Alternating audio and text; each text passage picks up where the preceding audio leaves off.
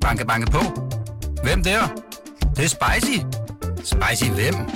Spicy Chicken McNuggets, der er tilbage på menuen hos McDonald's. Badum, bom, tji.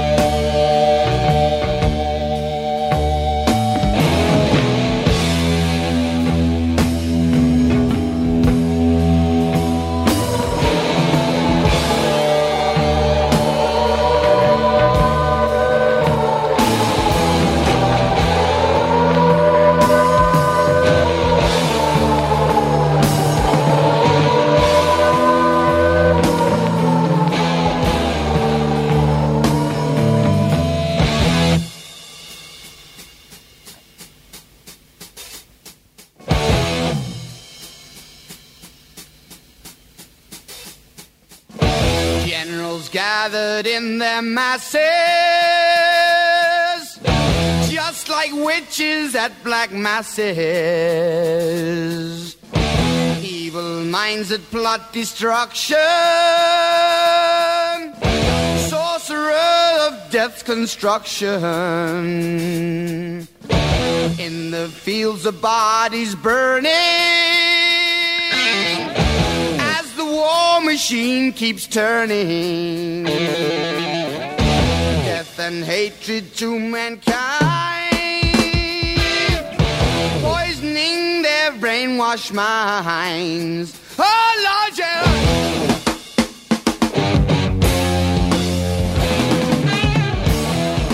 Velkommen til kampagnesporet med David Tras, Mads Fuglede og producer Andreas.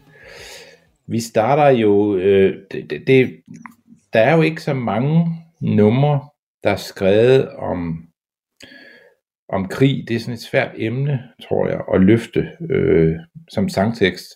Øh, og, og, men et af de helt store klassiske numre, det er jo Black Sabbaths War Pigs, der, øh, der egentlig oprindeligt var tænkt som et nummer, der skulle, der skulle handle om en satanisk messe, som jeg tror det hedder, øh, og ender så med at blive lavet om til at være et nummer, der blander satanistisk dyrkelse sammen med generaler, der fører krig og sorg, øh, død og ødelæggelse omkring dem. Og øh, med det, alt det, der foregår i verden lige nu, så var det der, vi, vi startede, øh, David Træs, øh, Ja, med, vi- med et af dine yndlingsorkestre, Black Sabbath. øh, Jeg vil, jeg, jeg vil sige her i den forløbende uge, så har jeg fundet noget, der er nemt at finde, Mads.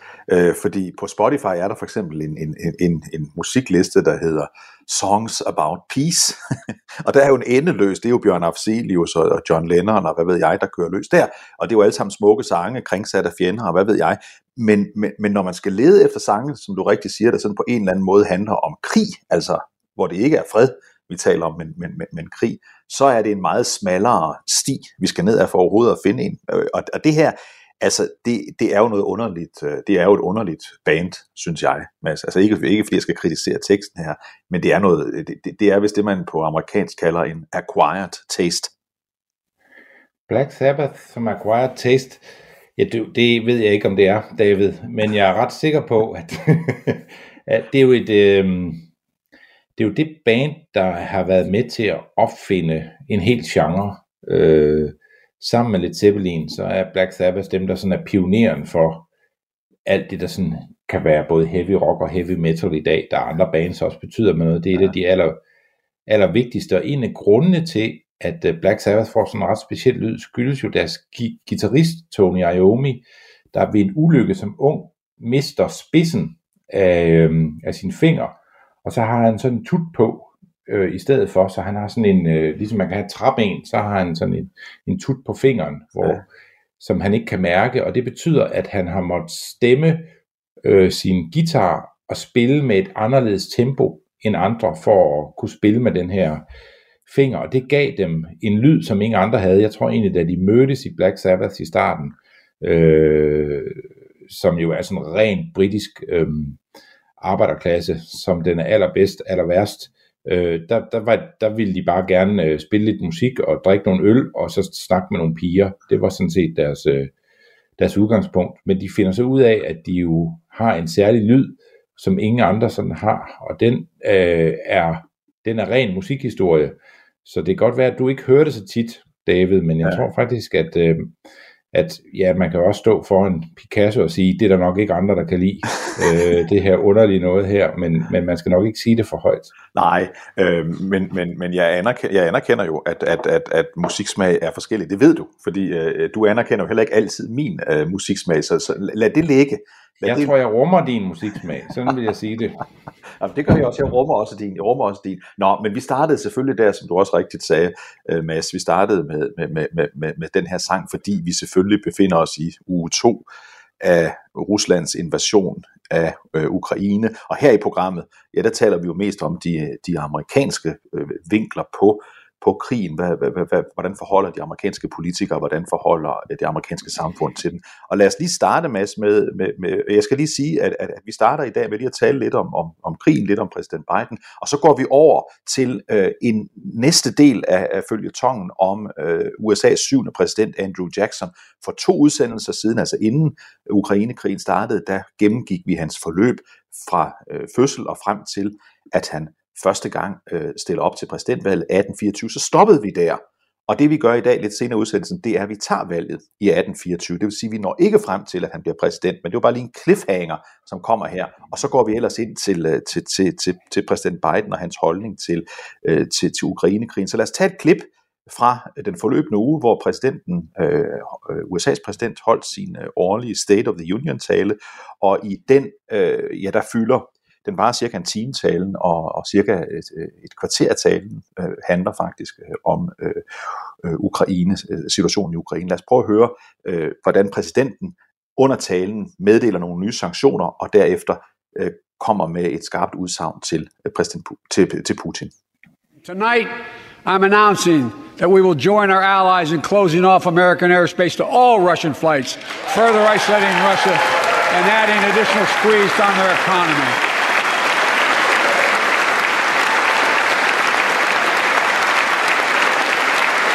He has no idea what's coming. Ja, det sidste, det sidste han siger her, øh, øh, Biden, det er altså, he has no idea what's coming. Det stod ikke i manuskriptet, det var noget, som, som, som, som Biden selv øh, tilføjede. Og, og, og vi, vi kan roligt sige, Mads, at, at det her, det er isoleret set et godt moment for, for, for Biden, fordi øh, amerikanerne ser ud til øh, at bakke op om hans linje og hans øh, håndtering af krisen. Ja, altså det, vi talte lidt om det sidst, og det kan jo virke så øh, sådan en underlig kynisk måde at diskutere de her ting, øh, fordi man har jo, bagtæppet er det forfærdelige, der foregår i Ukraine. Men, men når det jeg siger nu, så betyder det jo ikke, at jeg på nogen måde øh, øh, vil, vil nedtone det ukrainske folks lidelser. men så nogle, når sådan noget sker, så kalder verden på stærke ledere. Og hvis man er amerikansk præsident, så vil der også blive kaldt på en. Og derfor er øh, kriser noget, man kan bruge til at øh, revitalisere sit, øh, sit embede og talen om sig selv på øh, som præsident.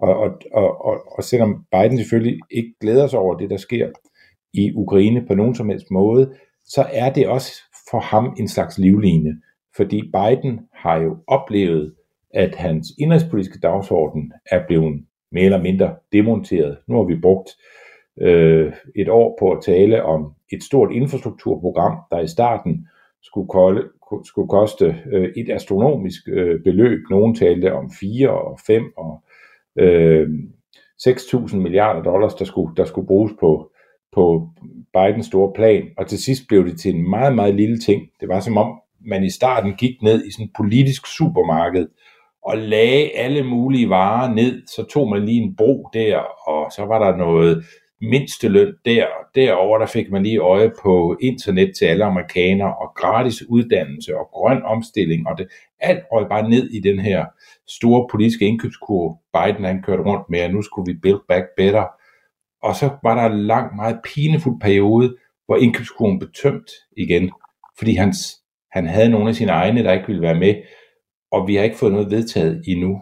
Ja, hver gang han kom til kassen, hver gang han kom til kassen, så var der ikke nogen, der ville ja, så, betale. Så, ja, så stod der en uh, senator fra West Virginia, en fra Arizona, og sagde, vi, vi, uh, du, har, du har ingen, din kreditværdighed her, den, den, er, den er helt i nul. Og, så, og, og, og den ydmygelse førte også til, at Biden øh, blev, blev så, så afsporet som præsident, at jeg synes faktisk, det var svært at se, hvordan han skulle gøre en eller anden form for comeback. Men nu er der en udenrigspolitisk krise, og en, hvor man i begge partier øhm, er nået til samme konklusion, nemlig at det er Putin, der er skurken, at det er Ukraine, der skal hjælpes, og at, øh, at man skal stå sammen i verden om at løse det. Så er der nogle forskellige veje til de her mål, men der, der er sådan nogle, i grove træk er man enige om de her roller, og alle de veje ind i det, den problemstilling, vi står i her, den, de, de er nogen, hvor Biden kan, øh, kan fylde meget, og derfor er det, der sker i Ukraine, også en livline for Biden, og derfor er det, vil vi opleve en meget, meget aktiv øh, præsident, ikke bare fordi det er rigtigt at være meget aktiv, men også fordi det er øh, sund fornuft i den position, Biden er endt i i amerikansk politik, at gå meget og, ind i Ukraine-konflikten. Og så var der to øh, meningsmålinger, som jeg hæftede mig med øh, fra Amerika i den forløbende uge, som var meget interessante. Den ene, øh, den viste, hvad der ifølge øh, New York Times, som var den, der, der, der omtalte meningsmålingen, overraskede mange republikanske politikere, nemlig at, øh, at øh, den amerikanske befolknings øh, modstand mod både Kina og Rusland er meget stor. Det vil sige, at, at, at, at de kræfter over på den republikanske sådan, øh, lidt skøre fløj, der har, der har haft lyst til at samarbejde, eller i hvert fald være mindre kritisk over for, for, for, for, for, for Putin og, og Xi Jinping, øh, de var nødt til at kigge på det her og sagde, de har vi altså ikke ret mange amerikanere med på, fordi vi er faktisk grundlæggende øh, utrygge ved både Putin og, og, og Kina. Det var den ene måling. Den anden måling, det var så den, den, den første store uh, approval øh, rating måling. Det var, det var hos, uh, hos NPR, uh, der lavede den, som viser, at præsidenten han hopper en måned. Altså han hopper fra, fra uh, fra 39 procent, undskyld, han, han, ja, fra 39 procent opbakning i sidste måned til nu 47 procent opbakning. Det er altså et hop på 8 procent point. Og så kigger de, det har ingen præsident, i, i, mens man har målt det her, fået efter en State of the Union tale. Der er det bedste, der er sket, det er 4 procent hop. Det var Bill Clinton, der havde det et par gange. Men altså 8 procent, og det smitter af, Mads. Det er ikke kun på Ukraine-handlingen, det er også på hans håndtering af corona, hans håndtering af økonomien, hopper nu pludselig op, så det smitter af. Så det her er et, et, et altså der er tal, der bakker op om, at, at øh, i hvert fald lige nu her, øh, ser det ud som om, han, har, han for en gang skyld har ramt noget øh, rigtigt, efter at han siden sidste sommer har gjort nærmest alting forkert. Og vi kommer ligesom tilbage til, hvordan løser man så politisk, hvad er det, Biden så kan gøre. Det, kan, det, det vender vi tilbage til, men nu taler vi mere om det, der sådan handler om, mm. om selve øh, den politiske styrke, Biden kan få ud af det her, og hvad er det, der ændrer sig i det politiske landskab omkring øh, Joe Biden, og hvad sker der over hos republikanerne. Og dynamikken er jo stærk på begge sider, fordi man har Biden, der bliver løftet og hans, selv hans egne begynder at bakke op. De var ellers godt i gang med at hoppe af øh, den synkende skude over hos, øh, hos demokraterne. Biden var ikke velkommen ret mange steder, og øh, det var ikke fordi man synes han sådan var en direkte belastning, men han løftede heller ikke noget, fordi han virkede så uenergisk, og der var ikke noget, der lykkedes for Biden. Det var i hvert fald den fortælling, som, man, som var over det hele. Den dynamik er vendt. Og anderledes, så er der jo sket det, at, at hele den her fløj af af populister, øh, USA's øh, svar på øh, mennesker, der, der hele tiden er parat til at forstå Putins handlinger, og øh, Trump, der, der, der, der, der synes, at øh, Putin var øh, et, et, sådan et, et geni, når det handlede om at udnytte øh, øh, den politiske situation osv. Øh, alt det her, vi oplever nu, har jo ført til, at rigtig mange republikanere ser det her som anledning til at kunne efterlade Trump på en øde ø. Ja. At man kan sejle væk fra ham. Og det er ret interessant at se, hvordan øh, republikanere har øjnet, at nu har vi endelig et emne, hvor vi kan vise, at vi er noget andet end Trump. Det er ved at være anti-russisk, anti-Putin, for det vil Trump aldrig være. Øh, Trump er begejstret for Putin, han kan godt lide ham, han mente, man skulle samarbejde mere med ham, øh, og så går jeg ikke ind i, i sådan yderligere konspirationer, men, men Trump er en, der godt kan lide øh, stærke mænd, altså folk, der træffer valg og tager beslutninger. Jeg tror ikke, Trump sådan har sådan en stor indføling med det ukrainske folk og sådan nogle ting. Det er sådan nogle andre ting, der, der motiverer Trump. Og, og selvom han nok er ved at lære Trump, at han skal, han skal ikke være så Putin begejstret, som han har været tidligere, så bliver det svært, øh, fordi han har sagt så meget pænt om Putin i tiden, der går. Så republikanerne bruger det jo også til, øh, øh altså de bruger Putin til at få trykket Trump ned internt i det republikanske parti. Og lad os øh, i øvrigt også hæfte os ved en, en anden øh, øh, måling herfra her i weekenden, som er fra Facebook, hvilke hvilke øh, opslag der deles mest henholdsvis i denne uge og så for to uger siden, øh, hvor man simpelthen mener at kunne afspejle, at, at her kan man se sanktionerne mod Rusland i fuld flor, fordi de ikke længere kan købe sig ind i Facebook, altså til sprede, sprede øh, budskaber ved at promovere dem. Så vi er simpelthen gået fra, at de der Tucker Carlson, øh, Sean Hannity, alle de her rækker af, af, af Fox og OAN og alle de her ting, så er de simpelthen forsvundet fra listen på de, øh, på de 20 mest delte historier, hvor de ellers næsten dominerede totalt, de er helt væk. Øh, og det betragter man som et billede på en af, en af sanktionerne, der, der spiller ind. Man har simpelthen ikke mulighed for at sprede de her ting. Det er jo også øh, øh, ret interessant. Men Mads, lad os lige prøve at gå til et politisk emne, der ikke havde med Ukraine at gøre, som, som, som præsidenten også talte om, øh, hvor man kan se, at han måske i hvert fald forsøger at markere sig som en, der søger mere mod midten, end ud på venstrefløjen i, uh, i det demokratiske parti. Det handler om uh, finansiering eller ikke finansiering af politiet. Proven strategies like community violence interruption, trusted messengers, breaking the cycle of violence and trauma, and giving young people some hope. We should all agree the answer is not to defund the police, it's to fund the police. Fund them. Fund them.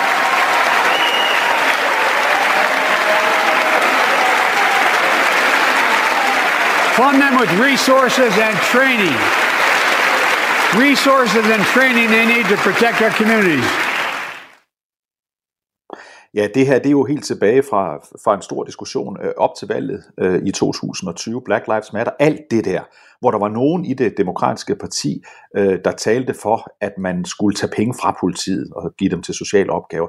Her siger præsidenten meget tydeligt, efter han nogle gange har vaklet det her spørgsmål, så siger han meget tydeligt her, at det handler ikke om at defund, altså tage pengene, det handler om at fonde, altså at betale. Og det blev der klappet massivt af øh, i salen, ikke bare af republikanerne naturligvis, men også af rigtig mange af de tilstedeværende demokrater. Det er jo sådan et, et, et, et, et, en markering af, at øh, jeg er ikke derude på, på den yderste venstrefløj.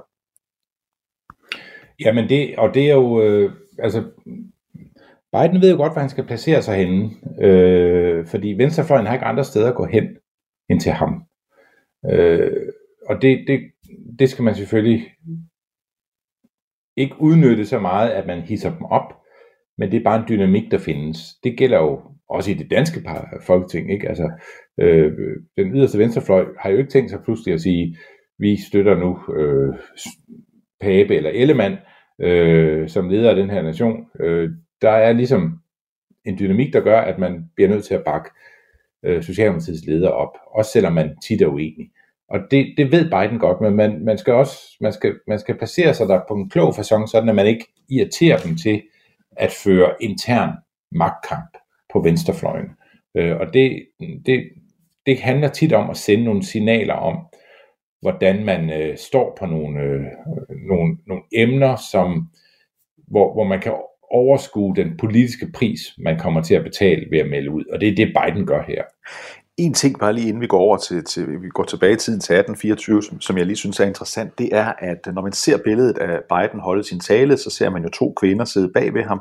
Øh, den øh, lidt ældre øh, Nancy Pelosi, der jo er, der jo er formand for, øh, for repræsentanternes hus. Og så på den anden side, øh, den noget yngre øh, Kamala Harris, der sidder der som vicepræsidenten, gør ved den her slags lejligheder. Og det, det, det får mig bare igen til at, at, at, at, at tænke over, hvilken svag øh, position øh, øh hun har øh, der i, i, i partiet, fordi selvom hun sidder der formelt lige bag ved ham, øh, et, hvad det man siger, a heartbeat from the presidency, fordi det er hun jo, skulle han, skulle han, skulle han dø, så er det som om hun stadigvæk, Mads, hun, hun, hun er ikke en, som den amerikanske befolkning på nogen måde har taget til sig, men det er også som om, de nærmest ikke føler hende, som om hun nærmest ikke er der.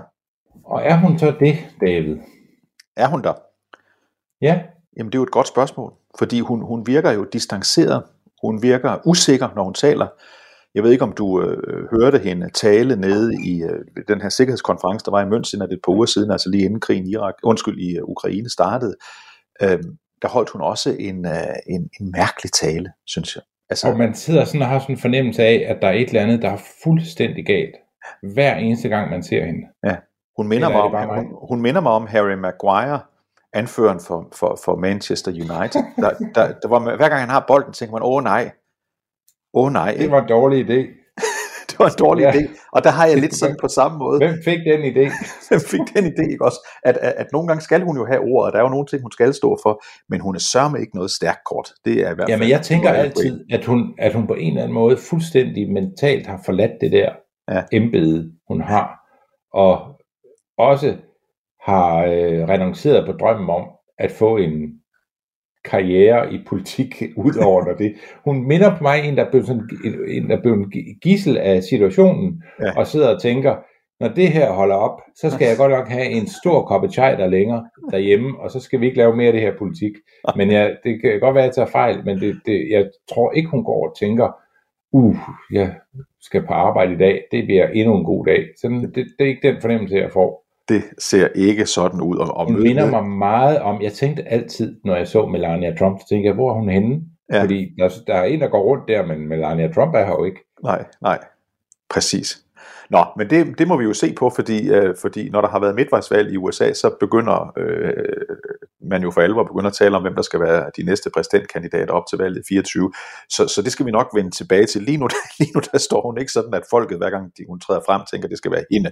Hvad de jo som bekendt heller ikke gjorde, da hun stillede op til præsidentvalget, hvor hun jo endte med at måtte trække sig allerede inden det første primærvalg, fordi øh, hun ikke kunne samle penge nok ind, og når man ikke kan samle penge nok ind, så er det normalt, fordi man ikke har nok opbakning. De to ting hænger næsten altid øh, sammen. Men lad os i stedet for, Mads, gå, gå tilbage i tid, for vi lovede jo her i starten af udsendelsen, og vi lovede for to udsendelser siden, inden, inden Ukraine-konflikten startede, øh, at vi ville blive færdige med USA's syvende præsident i vores serie af præsidenter. Øh, I år. Vi vil blive færdige, færdige med i år. Vi vil blive færdige med, med alle præsidenter. Og vi lavede jo og vi lavede sådan en, vi lovede vores lyttere en mini-følgetong. Ja, må jeg lige spørge noget? Sagde du, at vi vil blive færdige med hele præsidentrækken i år, eller vil vi blive færdige ja, med Andrew Jackson, Jackson i år? Vi bliver færdige med Andrew Jackson ja, i år. Det var godt, ja. Og det kommer ja. vi til at holde, tror jeg. Ja. Fordi i dag, der gør vi så det, at vi, vi, vi zoomer ind, og for dem, der gerne måtte høre, vi har lyst, og ikke allerede har hørt om, om Andrew Jacksons liv frem til 1824, hvorfor han blev den han blev, så lyt til udsendelsen for to gange siden. Øh, øh, I dag, der zoomer vi så direkte ind på det tidspunkt, Mads, hvor Andrew Jackson, han er senator, han er fra Tennessee, der er nogen, der siger, stil op til præsidentvalget i 1824. Så vi skal der tilbage, 1824, det er der, vi kommer ind. Ja, og valget i 1824 er et meget, meget usædvanligt valg. Og det er det af flere forskellige grunde. Da man stifter USA, der er øhm, der har man en forestilling om, at der ikke vil opstå det, man kalder for factions, som er det, vi kalder for politiske partier.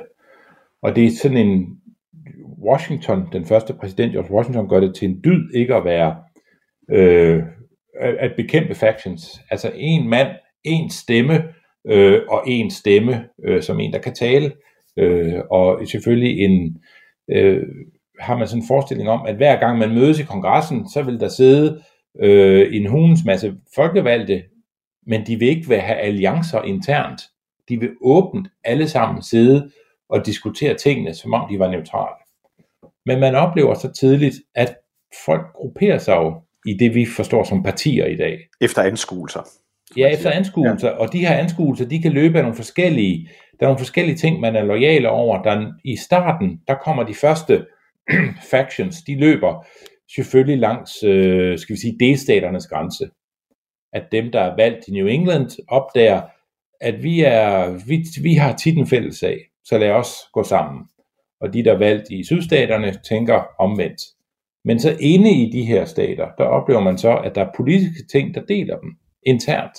Og så begynder der at komme politiske partier. De første politiske partier, der kommer, det er føderalisterne, og så antiføderalisterne. Øh, og det er de første to factions, der er.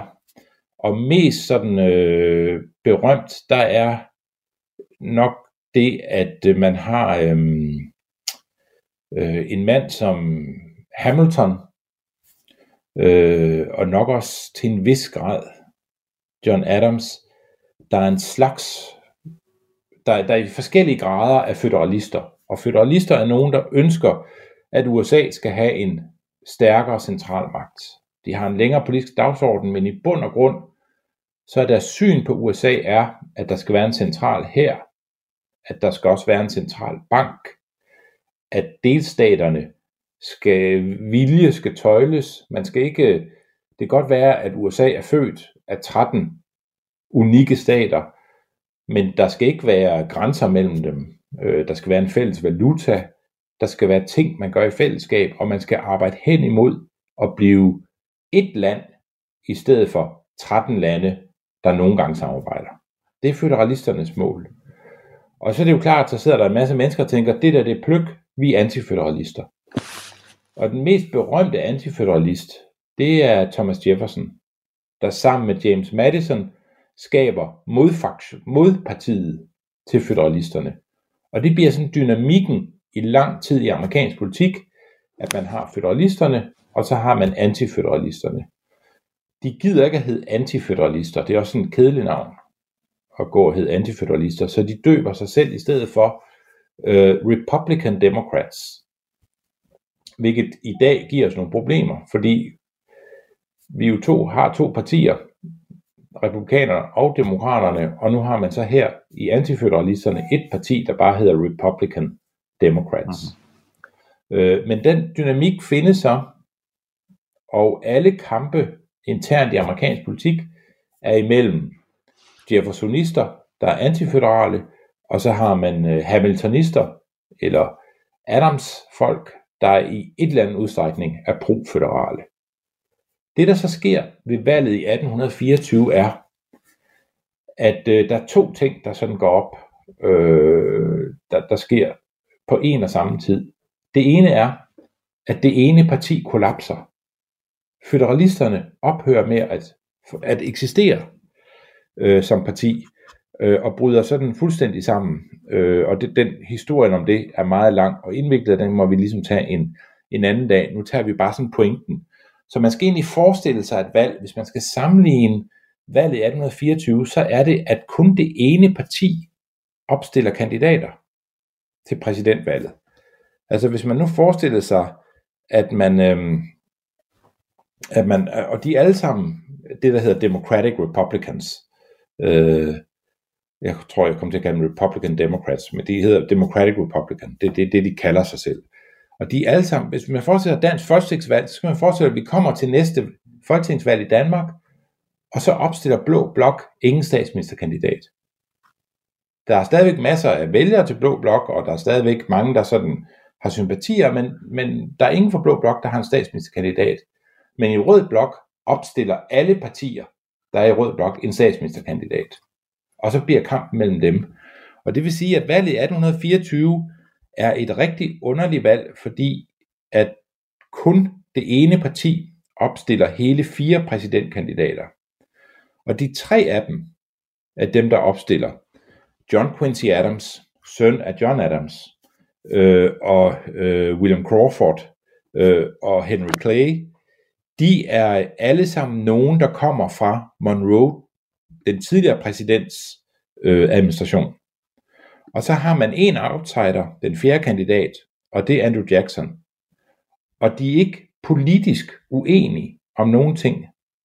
Det, det, er, det, det, altså valget handler ikke om, hvad de er uenige om, for de er fra samme parti. Så man diskuterer ikke sådan øh, ved det her valg øh, forskelle, fordi de er så små, at det er meget svært at, at, få, at få øje på, hvad forskellen skulle være. Det der i stedet for i, i højere grad gør sig gældende, er så, at de tre af dem, der er fra, øh, der er fra Monroes øh, administration, de kigger på Andrew Jackson og siger, uanset hvad der sker, så skal det ikke være ham, der vinder. Og i starten regner de ham ikke for noget som helst. De tror, at det er internt i blandt sig, at øh, de sådan skal, øh, skal fordele magten. Men opdager så, at Jackson har jo, som vi var inde på i vores tidligere udsendelse, han har en utrolig forståelse hos det her frontier USA, der er ved at opstå. Og man har slet ikke haft blik for, hvad der er sket i USA. På meget få år, der har USA fordoblet sin befolkning. Da man laver census i 1820, der er der mange, der sådan er spændt på, hvad bliver resultatet? Hvor mange er vi nu? Man kan godt se, man er blevet flere, og til sin store overraskelse finder man ud af, at nu er man hele 10 millioner, hvilket er en, en, altså en, en, en ekstrem udvikling for så ung en nation. Og mange af de her mennesker, der kommer til USA, de søger ud i det USA, som Andrew Jackson kommer fra. De søger ud i grænselandet, hvor der er billig land, og hvor der er nye muligheder. De gør det bestemt ikke alle sammen, men mange søger den vej, og Jackson bliver set som en, der taler den lille mands sag, og de andre bliver set som nogen, der taler det siddende systems øh, sag, og det, det bliver sådan en vigtig dynamik i, i den her valgkamp. Og pludselig opdager Clay og Crawford og Adams, at den her opkomling, som de ikke regner for noget som helst, øh, den her øh, sære, sære mand, øh, som Andrew Jackson jo er, øh, man ser, at altså, der er ikke sådan politiske kampagner og sådan noget, øh, som var tidligere, men man begynder at opleve, at valgkampen får en dynamik, man ikke har set tidligere i amerikansk historie. Fordi som regel er det sådan, at fordi det ikke sådan er organiseret, så handler det om at have en stærk øh, lokal base. Og ved det her valg, der har man Adams, der har New England som sin base, og så har man Clay, der har Ohio som sin base, og Crawford, der har Virginia som sin base. Så har man også en, der hedder Calhoun, der stiller op, men det, det, han, er, han er ikke så interessant i det her spil. Og så har man Adams, som på en eller anden måde selvfølgelig også har sin egen base, øh, men Adams Jack. har ligesom at øh, ikke Adams, Jackson. Jackson, ja. ja. Ja, Jackson er den af dem, der har appel alle steder. Så de begynder at opdage, at når Crawford holder øh, vælgermøder i Virginia, at så er der nogen, der kommer forbi og siger, ja, men vi kan godt være, at vi stemmer på Crawford, men ham der Jackson er også god. Og pludselig indser de, at det er, at, at den her øh, fugleunge, øh, som de opfatter ham som, at han er, han er ved at vokse sig til, og da valget er overstået, så vinder Jackson valget meget, meget markant. Altså et underligt valg, hvor man ikke har diskuteret politiske emner, hvor alle har stået mere eller mindre og har sagt de samme ting, øh, at, øh, at Jackson øh, vinder valget og får øh, om mere end 40% af de afgivende stemmer. Og nummer to, John Quincy Adams, får kun 30% øh, af stemmerne. Øh, men udfordringen er jo så den, at, øh, at, øh, at Jackson har ikke nok valgmandsstemmer til at kunne blive valgt. Og så er systemet sådan indrettet, at det man så gør, det er, at man lader valget blive afgjort ved, at hver enkelt delstat med én stemme, så skal øh, stemme på, hvem de vil støtte. Så, og, det, og, og, og den runde fører så til, at man laver et, øh, en aftale blandt de andre tre kandidater, som betyder, at man giver valget til ham, der bliver nummer to, John Quincy Adams. Og, og det er ikke, det er ikke, der er ikke tale om valgsvindel, men det er meget mærkeligt, at en mand, der får 30% af stemmerne, altså mindre end en tredjedel af de afgivende stemmer, at han taber til den kandidat, der har vundet flest delstater, har fået langt flest stemmer, men sådan er valgsystemet på det tidspunkt. Man beslutter sig også for at lave det om, men det kan man ikke gøre her. Og det, det skaber sådan en, øh, altså i starten knuser det Jackson meget voldsomt, at øh, man har stjålet valget for ham. Det er egentlig det, man gør. På den, anden side, Mads, på den anden side, Mads, kan man jo også sige, at det, som det øh, øh, hjælper Jackson med, det er øh, at indtage rollen som den, der ikke er en del af det politiske establishment, fordi det er jo det politiske establishment inde i Washington D.C., der fravælger Jackson, og i stedet for at lave et kompromis, hvor de vælger ham, der blev nummer to, fordi ham kunne de alligevel bedre vide. Så det var vel også et godt løft til Jacksons Øh, fordi nu, Jackson giver jo ikke op, han, det kommer vi tilbage til næste gang, vi kommer tilbage til, han sætter op næste gang og vinder så øh, præsidentvalget næste gang. Så, så det er vel også det her et, et, et godt billede på, at her har vi en opkomling, her har vi en, der repræsenterer øh, en, en folkelig strømning i USA, øh, men vi har også en, der er oppe imod de gamle og de, øh, og, og de etablerede politikere. Jamen lige præcis, det er, det er hovedet på sømmet, fordi det der jo så sker, er, at amerikanerne kan heller ikke forstå det de kan heller ikke forstå, at de andre tre sådan kan gå sammen og beslutte sig for, at de har vundet, når alle kan se, at Jackson har vundet. Øh, og det, øh, det fører jo til, at historien... The election was stolen. Lige præcis. og, og, og vi lavede jo de her... Hvorfor er Trump så begejstret for Jackson? Ja. Jeg tror ikke, han er en stor Jackson-kender, når det kommer til stykket. Men det der ligesom er... Man forsøger, alle siger, vi kan jo ikke have Tad Jackson. Altså, hvad, han, har ikke, han kan jo knap læse og skrive. Uh, han han uh, blev gift med en kvinde, før hun var blevet skilt fra sin mand. Og uh, du, det ene og det andet. Han kan ikke spise med kniv og gaffel. Nej, det er, han er ikke det gode selskab. Og hele den her, og, og, og, og hvis han vinder, så må vi på en eller anden måde sørge for, at han ikke vinder alligevel. Altså alle de her fortællinger bygger jo bare Andrew Jackson op. Og fordi den her siddende magtelite ikke længere har nogen, der direkte var med i den amerikanske uafhængighedskrig, de er simpelthen døde. Man har kun deres børn, ja. og dem, der ellers er fra det lag i samfundet, som de kom fra, så kommer der simpelthen et folkeligt krav om, at det her skal være slut. Og ham, der bliver præsident, John Quincy Adams, øh, ved valget i den her periode, vi har været igennem John Quincy Adams ja. øh, tid som, som præsident, er også præget af, at øh, hans folkelige forankring er ikke ret dyb, og han lider samme ulykkelige skæbne som sin far. Det er åbenbart Adams familiens lod, at han får kun én periode som præsident, og den er præget af, at folk kun taler om, at han ikke burde være præsident. Ja. Ligesom det skete, øh, da faren var præsident. Og Andrew Jackson, da han kommer til valget i 1828, som vi øh, gør færdig næste gang, vi tager fat i, i Andrew Jackson, han øh, får nu et, et folkeligt mandat, som man aldrig har set før i amerikansk politik. Øh, man kan sige, man havde med George Washington, at han var sådan en slags landsfader, som alle så op til osv.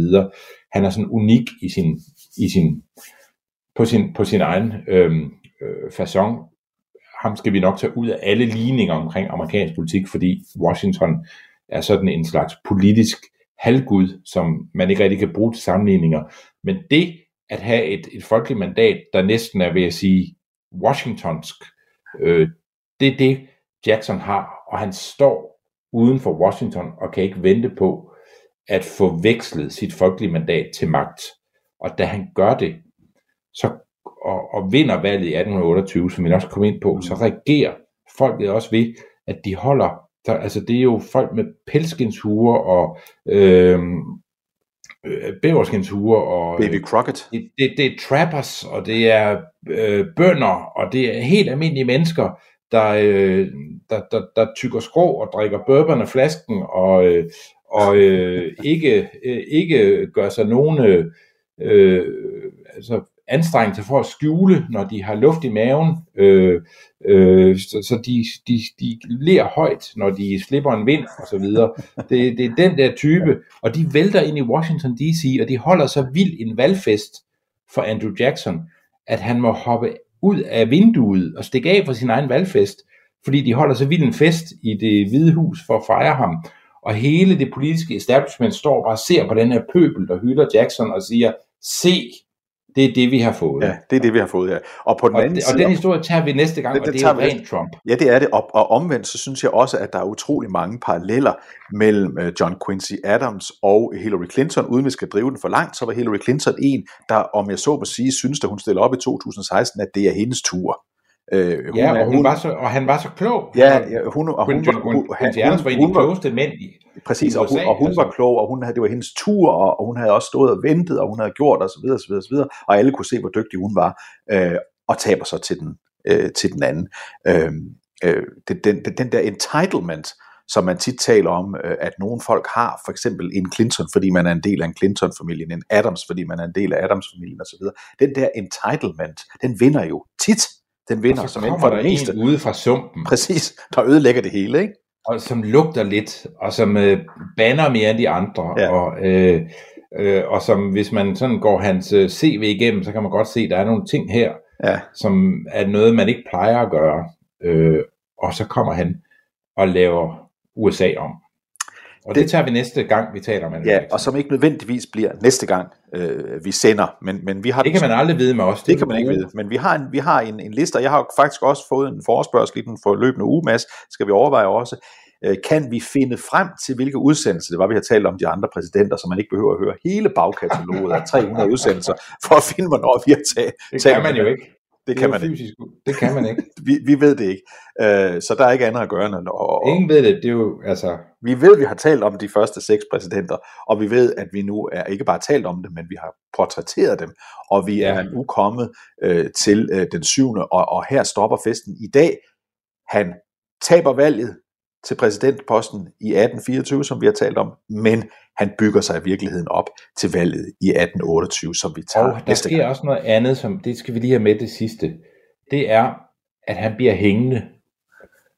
Og, øh, og hans modstander siger om ham, at han er dum. Og den måde, man siger det på i, øh, i 1820'ernes USA, det er, at man siger, at han er et æsel. He's an ass. Nå ja, ja.